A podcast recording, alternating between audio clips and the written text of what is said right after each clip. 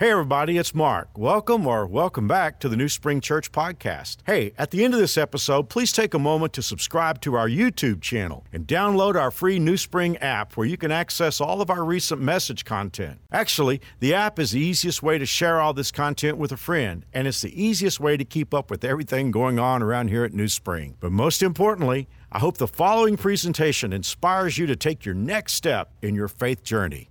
Enjoy.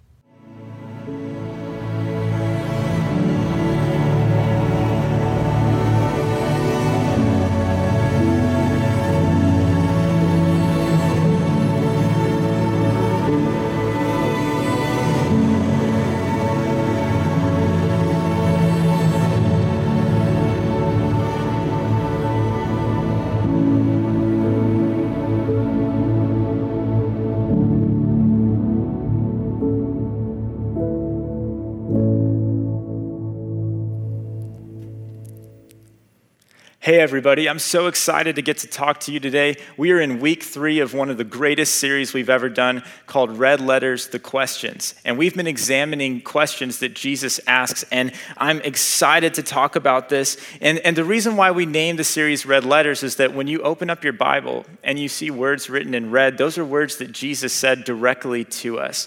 And uh, if there's ever a time for us to examine that, that's right now. And let me tell you why this series is perfect for the times that you and I are living in.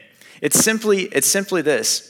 I think that right now there's a lot of different opinions and a lot of different voices that are coming at us from all sides, and it can be hard to, to sort through that, to try to understand it.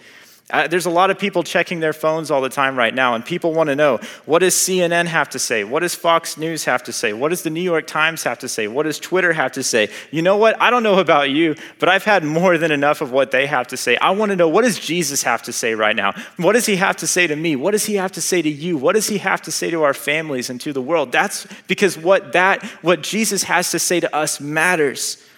And you know what I love about the words of Jesus? The words of Jesus always deliver hope. The words of Jesus always deliver truth. They always deliver courage, and they always deliver the strength to overcome any challenge, any obstacle, any situation. If you're looking for words to tune into right now, the words of Jesus are the greatest words in the world to be focusing on. So it's an honor today to talk to you about Jesus. And what we've been exploring starting a couple weeks ago is we've been exploring questions Jesus asks. And here's the, here's the interesting thing about when Jesus asks questions. The interesting thing is that Jesus obviously knows the answer to the questions he asks, but he asks the questions to get us to think, to think critically about what he has to say, to think critically about life. And it's so exciting to dig deep into that to find out what is Jesus trying to tell us? What is he trying what is he trying to get us to think about? And so we're going to be digging deep into that. 2 weeks ago, my dad started us off with the question Jesus asked, What do you benefit if you gain the whole world and lose your soul? Last week, we looked at Jesus' question to the woman who was caught in adultery, where he said, Where are your accusers? Today, we're digging into a whole new question he asked. I want to take us to Matthew chapter 7, verses 1 through 3. Check this out. Jesus said, Do not judge others, and you will not be judged, for you will be treated as you treat others. The standard you use in judging is the standard by which you will be judged. And why worry? Here's the question Why worry about a speck in your friend's eye when you have a log in your own? That's a tough question. And it makes us think, and makes us think critically about the way we live. One thing I love about speaking here at New Spring is that I can be honest with you guys about my issues. And what's funny is oftentimes I can turn personal issues I have into sermon illustrations. So if you ever wonder, why does Stephen have so many sermon illustrations? The answer is quite simple. I have a lot of issues to draw from. I mean, just ask my wife. But there's one issue that I've been dealing with the last few years that I just can't seem to shake. I mean, I've tried and I've tried. I mean, I, have thought about going to a 12 step program. Like, I've thought about, you know, talking to some people I trust about it, but it just never seems to go away. And I, I just feel like I need to confess it to you guys. I feel like you need to know. My issue is I cannot pass a certain coffee restaurant without going through the drive through. Now, for copyright reasons, I cannot tell you what the name of this restaurant is, but I can tell you that it rhymes with Lunkin Lonuts. And I cannot pass the place without going through the drive through. It just drives me crazy. And here's the thing it's not even my fault, folks, okay? It's not. Somehow my car just gets sucked into the parking lot somehow. Like, You remember the original Star Wars movie where Luke and Leia, or Luke and Han and Chewie are like in the Millennium Falcon and they're trying to get away from the Death Star, but the Death Star has this like tracking beacon that like pulls them in and they can't get away and they get sucked in. That is what happens to my car when I pass the place that rhymes with Lunkin Low Nuts. It just gets sucked in. And by the time I'm aware, I'm already ordering. It's crazy. The other day, I was behind this guy at the coffee restaurant that shall not be named, and he was taking forever. You ever behind somebody that just drives you crazy because they're taking forever? Well, I was behind this guy, and he said some words that really made me nervous. He said the words, when the, when the lady asked him, What do you want? He said the words, I don't know. There's so many options. That's bad, all right? Those are words you don't want to hear when you're behind somebody. And so I, I started having all these judgmental thoughts like, What's this guy's problem? Is he okay? Does he need some help? Should I order something? For him? Like, you know, all these thoughts are running through my head. And, and then finally, after a few centuries passed, he moved forward and it was my turn. And, and what was hilarious was I had spent so much time getting mad at this guy for taking too long. When I got to the window, I didn't know what I wanted. And, it, and I, I, started scrolling through the menu, and like I was sort of dazed and confused because I was, I, again, I had spent all this time just getting mad at the guy in front of me. And so when the lady asked me what I wanted, I kind of chuckled to myself a little bit because I realized I had become exactly what that guy, I had done exactly what that guy had done. And so I said to myself, I don't know. There's so many options. You know, it's kind of crazy, but in that moment, I realized how easy it is for me to judge other people when I do a lot of the same things myself. Have you ever noticed that? How quickly we can rush to judgment, and then later on we cool off and we realize, man, you know, I do a lot of the same things. I'm the same way. Well, that's why I believe Jesus asked the question why do you worry about the speck in your friend's eye when you have a log in your own? Because a lot of us are in those situations where it's easy to judge somebody else, it's easy to point the finger, but really, what, what is it like inside of us? Don't we have a lot of the same issues? And that leads me to today, today's big question, and that is why do we judge other people? Why do we do this? You know, because it's not like we're trying to, it's not like we want to. I mean, I mean, it's not like we wake up every morning and say, How can I point the finger at other people for bad things that are going to happen today? We don't do that. It's like a reflex. It's like something that it's like something that we do just naturally. And yet Jesus shakes us by the shoulders and he says, Please don't hold people's sins against them because you're broken too. You're broken too. Here's the thing in the brief time we have today, I want to talk about three reasons why we tend to judge other people. And I'm going to talk about why those reasons are not good reasons. So let's look at the first reason why we tend to judge other people, and that is this. We judge because we think we know the whole story about people. We judge because we think we know the whole story about people.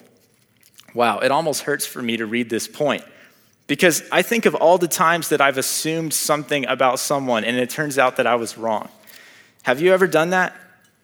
I feel like I do that every day. And I don't know about, I don't know what I've done until I've already hurt somebody's feelings or I've already offended someone or I've already stepped on someone's toes.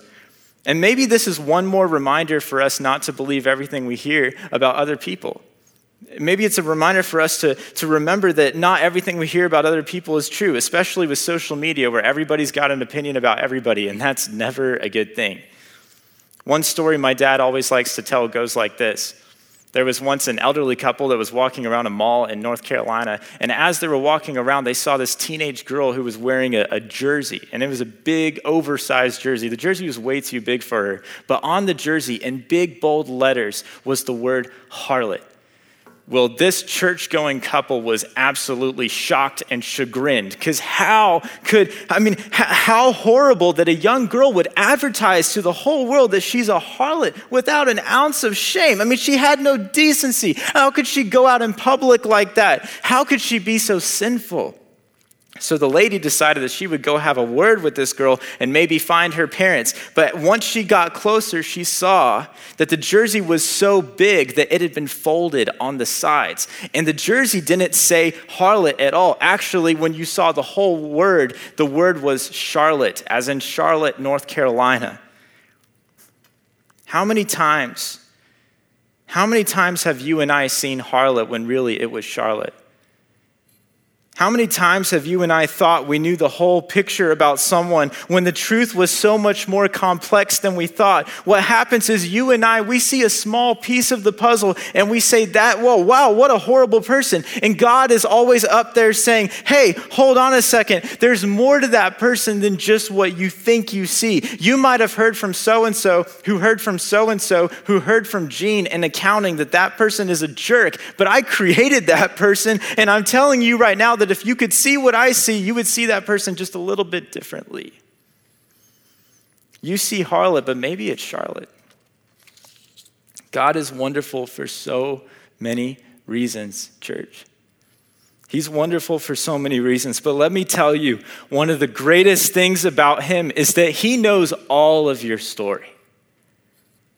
He knows the whole story of you. And no matter how much people may say that they know you and judge you accordingly, nobody knows you like him. Nobody loves you like him. Nobody has sacrificed for you like him, and nobody will fight for you like him. God will not judge you according to people's small picture of you. No, no, no, no, no. God will not judge you according to people's limited picture of you. He sees all of you. And today, I want you to know that He loves all of you. And that's the reason why we can't judge others because God knows the whole story. God knows all the details about someone. We only get a small glimpse into who that person really is. That's the reason why it says in the Bible, in the book of First Kings, it says, this is talking about God. It says, You alone know each human heart. Just think about that. Just take that in for a second. You alone, God, know each human heart. Here's, here's my point. Here's, here's my big point in this section. Only God sees the whole picture. So we shouldn't judge based on what little we see.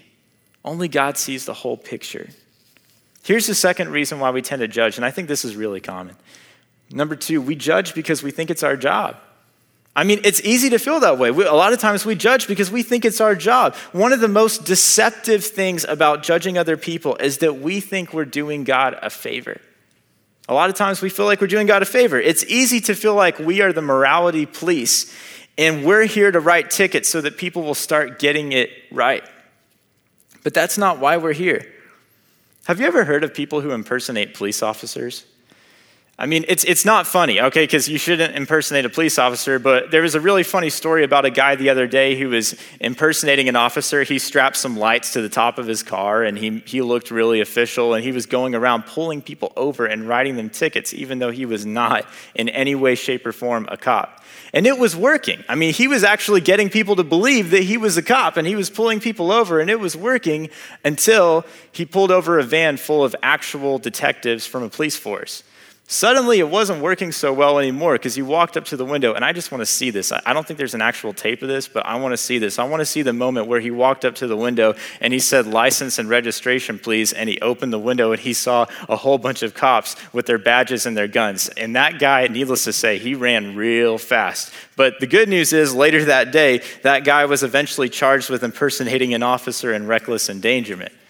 Now, we chuckle about that story, but the truth is, when you and I, when we try to pass judgment on others, it's just like that guy who was pretending to be a cop.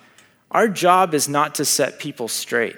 Our job is to tell people about the God who actually has the authority and the power to set people straight. It's his job. We're just here to point people to him. That's one of the things I love about New Spring. You know, in so many churches today, when you walk in the door, one of the first things that happens is you feel everyone just sort of, they got their eyes on you and they're sort of assessing you. You know, is this person a good person or do they have some issues or what can we do about this or that? And yet, what I love about New Spring is the first, pe- the first thing that people want to do when you visit is to shake your hand, to give you a cup of coffee, to ask you how your life is and make sure that you feel like family. That is something to celebrate because that is the way the church is actually supposed to be. That's the way our church is supposed to, uh, supposed to be. You want to know why a lot of Christians get it wrong when it comes to judging? I'm about to blow your mind right now. This is totally why. I think oftentimes when we picture God's courtroom, we mix up which side Jesus is on. It's so tempting when you come from religion to think that in God's courtroom, Jesus is on the side of the prosecution, that Jesus is the prosecutor. A lot of times, if you have a religious background, it's easy to feel that way. And yet, according to the Bible, actually, Jesus is not the prosecutor. Jesus is actually the defense attorney. Jesus is counsel for the defense. And so eh, when, when you look at things that way, it's amazing how differently you view the world. Because if you, if you believe that Jesus is the prosecutor, if you're trying to call someone out on their sin all the time, that you might feel as if you're helping Jesus because he's, you might feel as if he's the prosecutor. And yet the truth of the matter is, Jesus is not the prosecutor. He is the defense attorney in God's courtroom. He is my defense attorney. He is your defense attorney. And here's something awesome He doesn't charge legal fees, He always in court. And here's the thing you know without a doubt when Jesus is your attorney that you are walking out of that courtroom a free person because He paid the penalty for everything that you and I have done 2,000 years ago on a Roman cross. He is the best defense attorney you will ever, ever find. That's one of the reasons why in 1 John you see this verse. My dear children, I write this to you so that you will not sin. But if anybody does sin, we have an advocate. You know that word advocate is really similar to the word lawyer? We have a lawyer with the Father, Jesus Christ, the righteous one. He is on the defense. But here's the thing if Jesus is the defense attorney, which he is, that means that he's the defense attorney for the people in your life that maybe sometimes you might judge. And you and, and here's the thing, if you want to know who the prosecution is, because if Jesus is the defense attorney, who's the prosecution? The prosecution is the devil.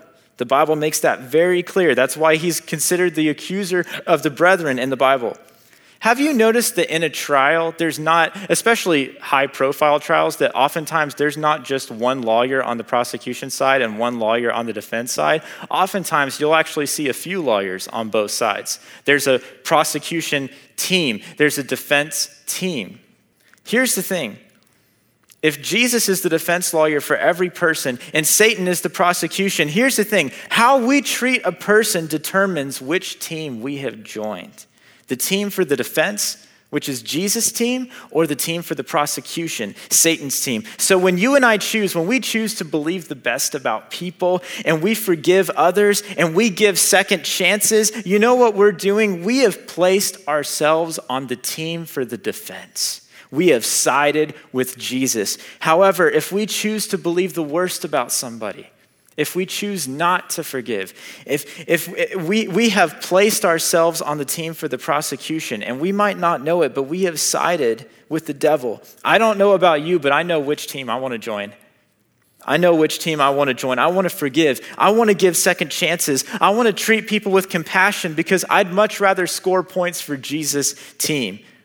You know, when I was a kid, I just could not sit still that was one thing that my teachers noticed and everybody around me noticed. I was, you know, poster child for ADD.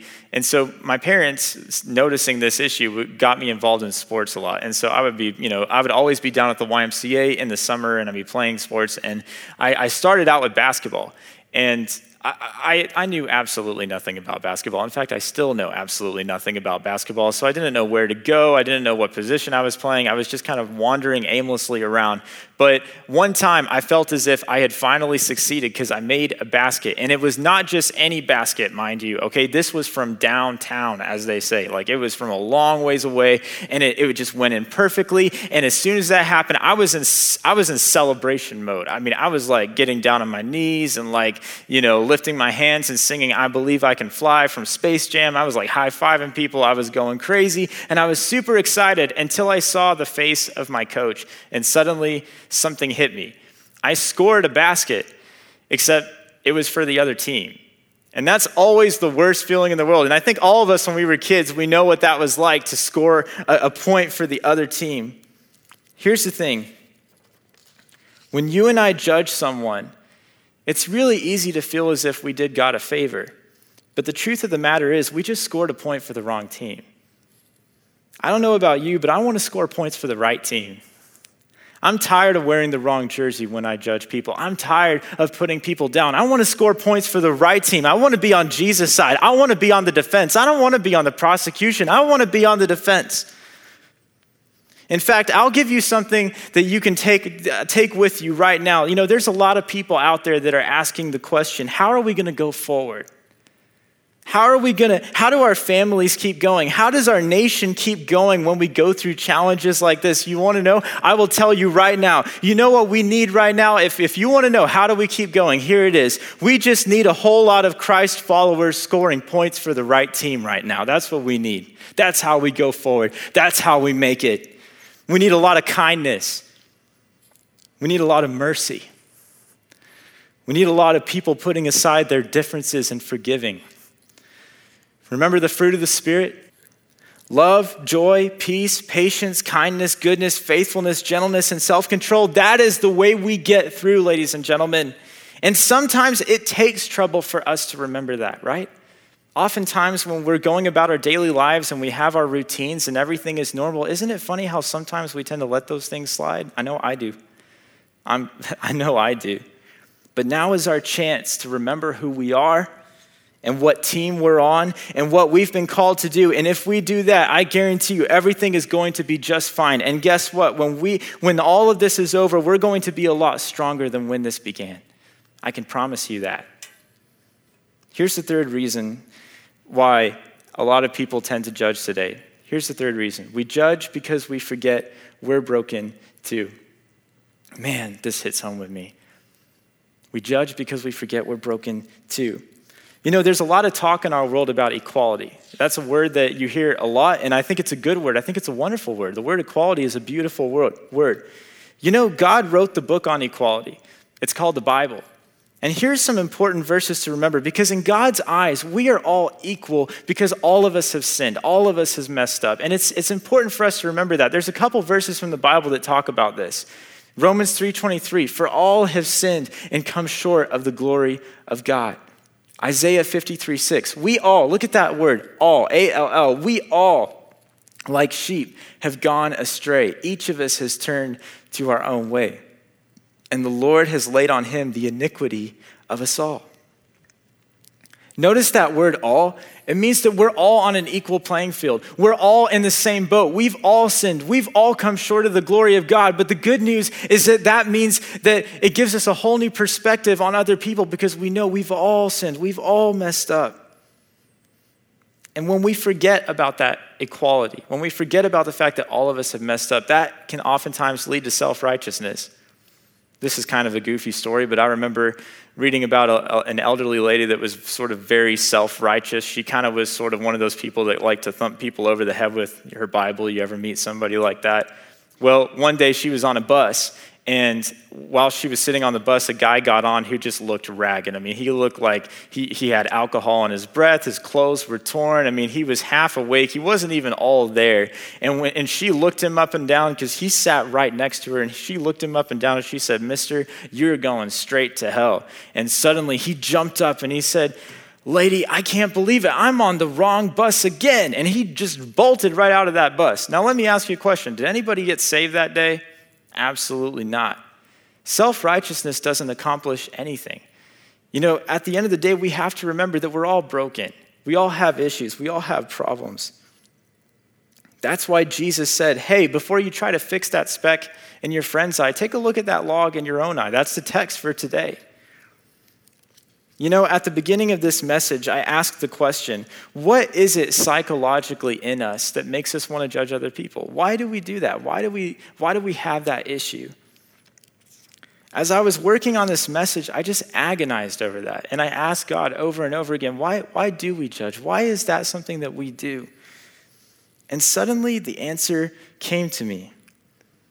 And, and I still can't believe it because it's not what I thought it was. I thought that maybe sometimes we judge people just because we want to be mean or just because we feel angry. And yet, oftentimes, here, here is why I believe we judge people the answer is forgetfulness. That's the answer. We forget. Let me explain.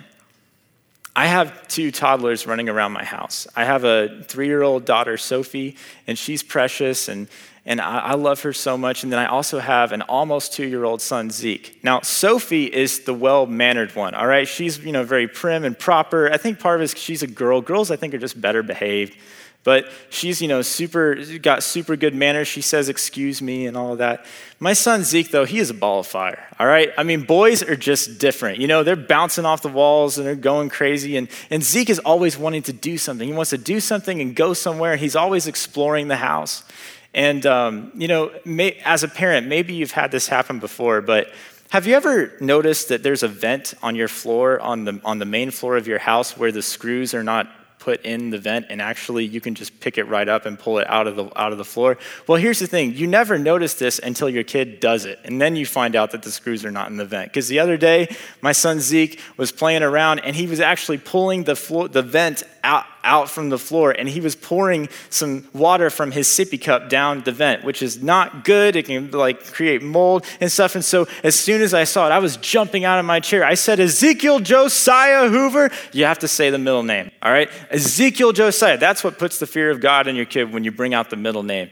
And I, uh, one of the things I love about my son's name, I know I'm sidetracked here, but one of the things I love about his name is Ezekiel Josiah. It's like, it's, it's a manly name. You know, it sounds like a guy who just got back from plowing a field or building a barn with his bare hands. Just, I love that name, but I, I, I had to bring in the full name. I said, Ezekiel Josiah. And you know what happens, parents, when you do that? You know, you have this adorable little face looking up at you, terrified you know, like, what did I do? And he's looking up at me, and, I, and he knows I caught him red handed. All right. He knows I caught him red handed. And yet he's looking at me. And what's funny is in the middle of this situation, I had a memory just come right back to me like it happened two seconds ago. I remembered that 21 years ago, my family, we had just got a new house, and I was a little kid. I wasn't that much older than Zeke. And I found a floor vent that didn't have the screws in it, and I took it out of the floor, and I was actually pouring some water down the vent to see what would happen. I was doing the exact same thing I was getting mad at Zeke about 21 years ago, and my dad was home, and you know what? He saw it. He caught me red-handed, and he came over to me, and he was, he, he let me know how it was. And here's the thing: I was terrified because you know I was thinking to myself, I do not want my dad to give me the kind of spanking that only a parent from Texas can give. All right, I didn't want that, and yet what was interesting is that that day, my dad, he gave me a break. He told me why I shouldn't be doing that, but he forgave me and he said, you know, just don't ever do that again. And what's funny is all this is rushing right back to me when I'm in the exact same situation where I'm the dad and he's my son. And we're literally in the exact same situation. And I looked at him and I went from being extremely mad to sort of laughing about it. I was kind of laughing about it. I was like, wow, the roles have really reversed here. And I thought about something. Do you know why my judgment went away? Do you want to know why suddenly I wasn't mad anymore? It's because I remembered. I remember what it was like to be in his shoes. I remember what it was like to be the little kid. And I, if you want to know what's the cure for the judgmentalism that we might have in our own hearts, and also what's the cure for the judgmentalism that you see outside? You know, there's a lot of people that are really angry right now, and there's a lot of accusations, and a lot of people casting blame, and just it's just hard to read, it's hard to watch. But you want to know what the, what the antidote for judgmentalism is? It's remembering. It's remembering all the times when God forgave you. Remembering all the times when you were ashamed, but God lifted your head up and gave you another chance. If you do that, it's amazing how much your attitude toward people can change regardless of the situation and regardless of how angry you might be.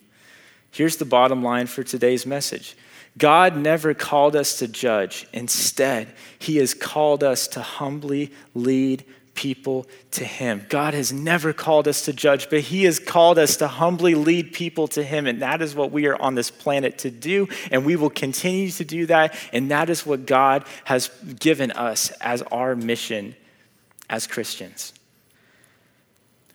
You know, today I've talked a lot about the fact that God doesn't hold our sins against us. And did you know that is the message of the gospel? That God does not hold our sin against us. And here's the thing, if you've never if you've never responded to that message, if you've never invited God into your life, I want to invite you to do that right now. Let's do that together right now. And you can pray these words with me, and these aren't magic words. These are just calling out to God saying, Yes, I want you in my life. Yes, I want you in my heart. If you want to make that decision, let's, let's do that right now. Let's pray. Heavenly Father, I know that I've done wrong things. I know that I've sinned, but I believe you love me anyway. I believe that you sent your son Jesus to die on the cross for my sins, and I believe he arose from the grave. Please forgive me and change me from the inside out. In Jesus' name, amen. Well, thank you for that message, Stephen. It's really important to think about how that we're not called to prosecute others, but we're called to be on the defense team to make a difference in their lives and lead people to Jesus. Well, if you just prayed with Stephen a few moments ago, regardless of where you are, we would love to hear from you. And all you need to do is text PRAYED, P R A Y E D, to 97,000. We have a gift that we would like to share with you. If you're here within the continental United States, we'll get this gift to you. Just again, let us know. Text PRAYED, P R A Y E D, to 97,000. We were so glad that you joined us for this weekend service. Don't forget that Monday we have Noah's Window for adults, Noah's Window for kids, Noah's Window for students. And if that's a new term to you, it's just a daily message of hope that we want to share with you during this season as we're all trying to make it through. And one more opportunity if you're a married couple, hey, these can be pressure packed times for married couples. We have great content for you in a site called Quarantine Marriage. Well, that's a strange name, but I promise you it's excellent stuff. We're so glad you joined us today at New Spring, and we hope that this service has been a life changing experience. May God bless you. Until next time, we'll see you soon. Once again, thanks for listening. If you live in Wichita, the surrounding area, we'd love for you to engage with us in one of our weekend services. For directions, service times, and information about our incredible kids and student environments, visit us at newspring.org. One more time, newspring.org.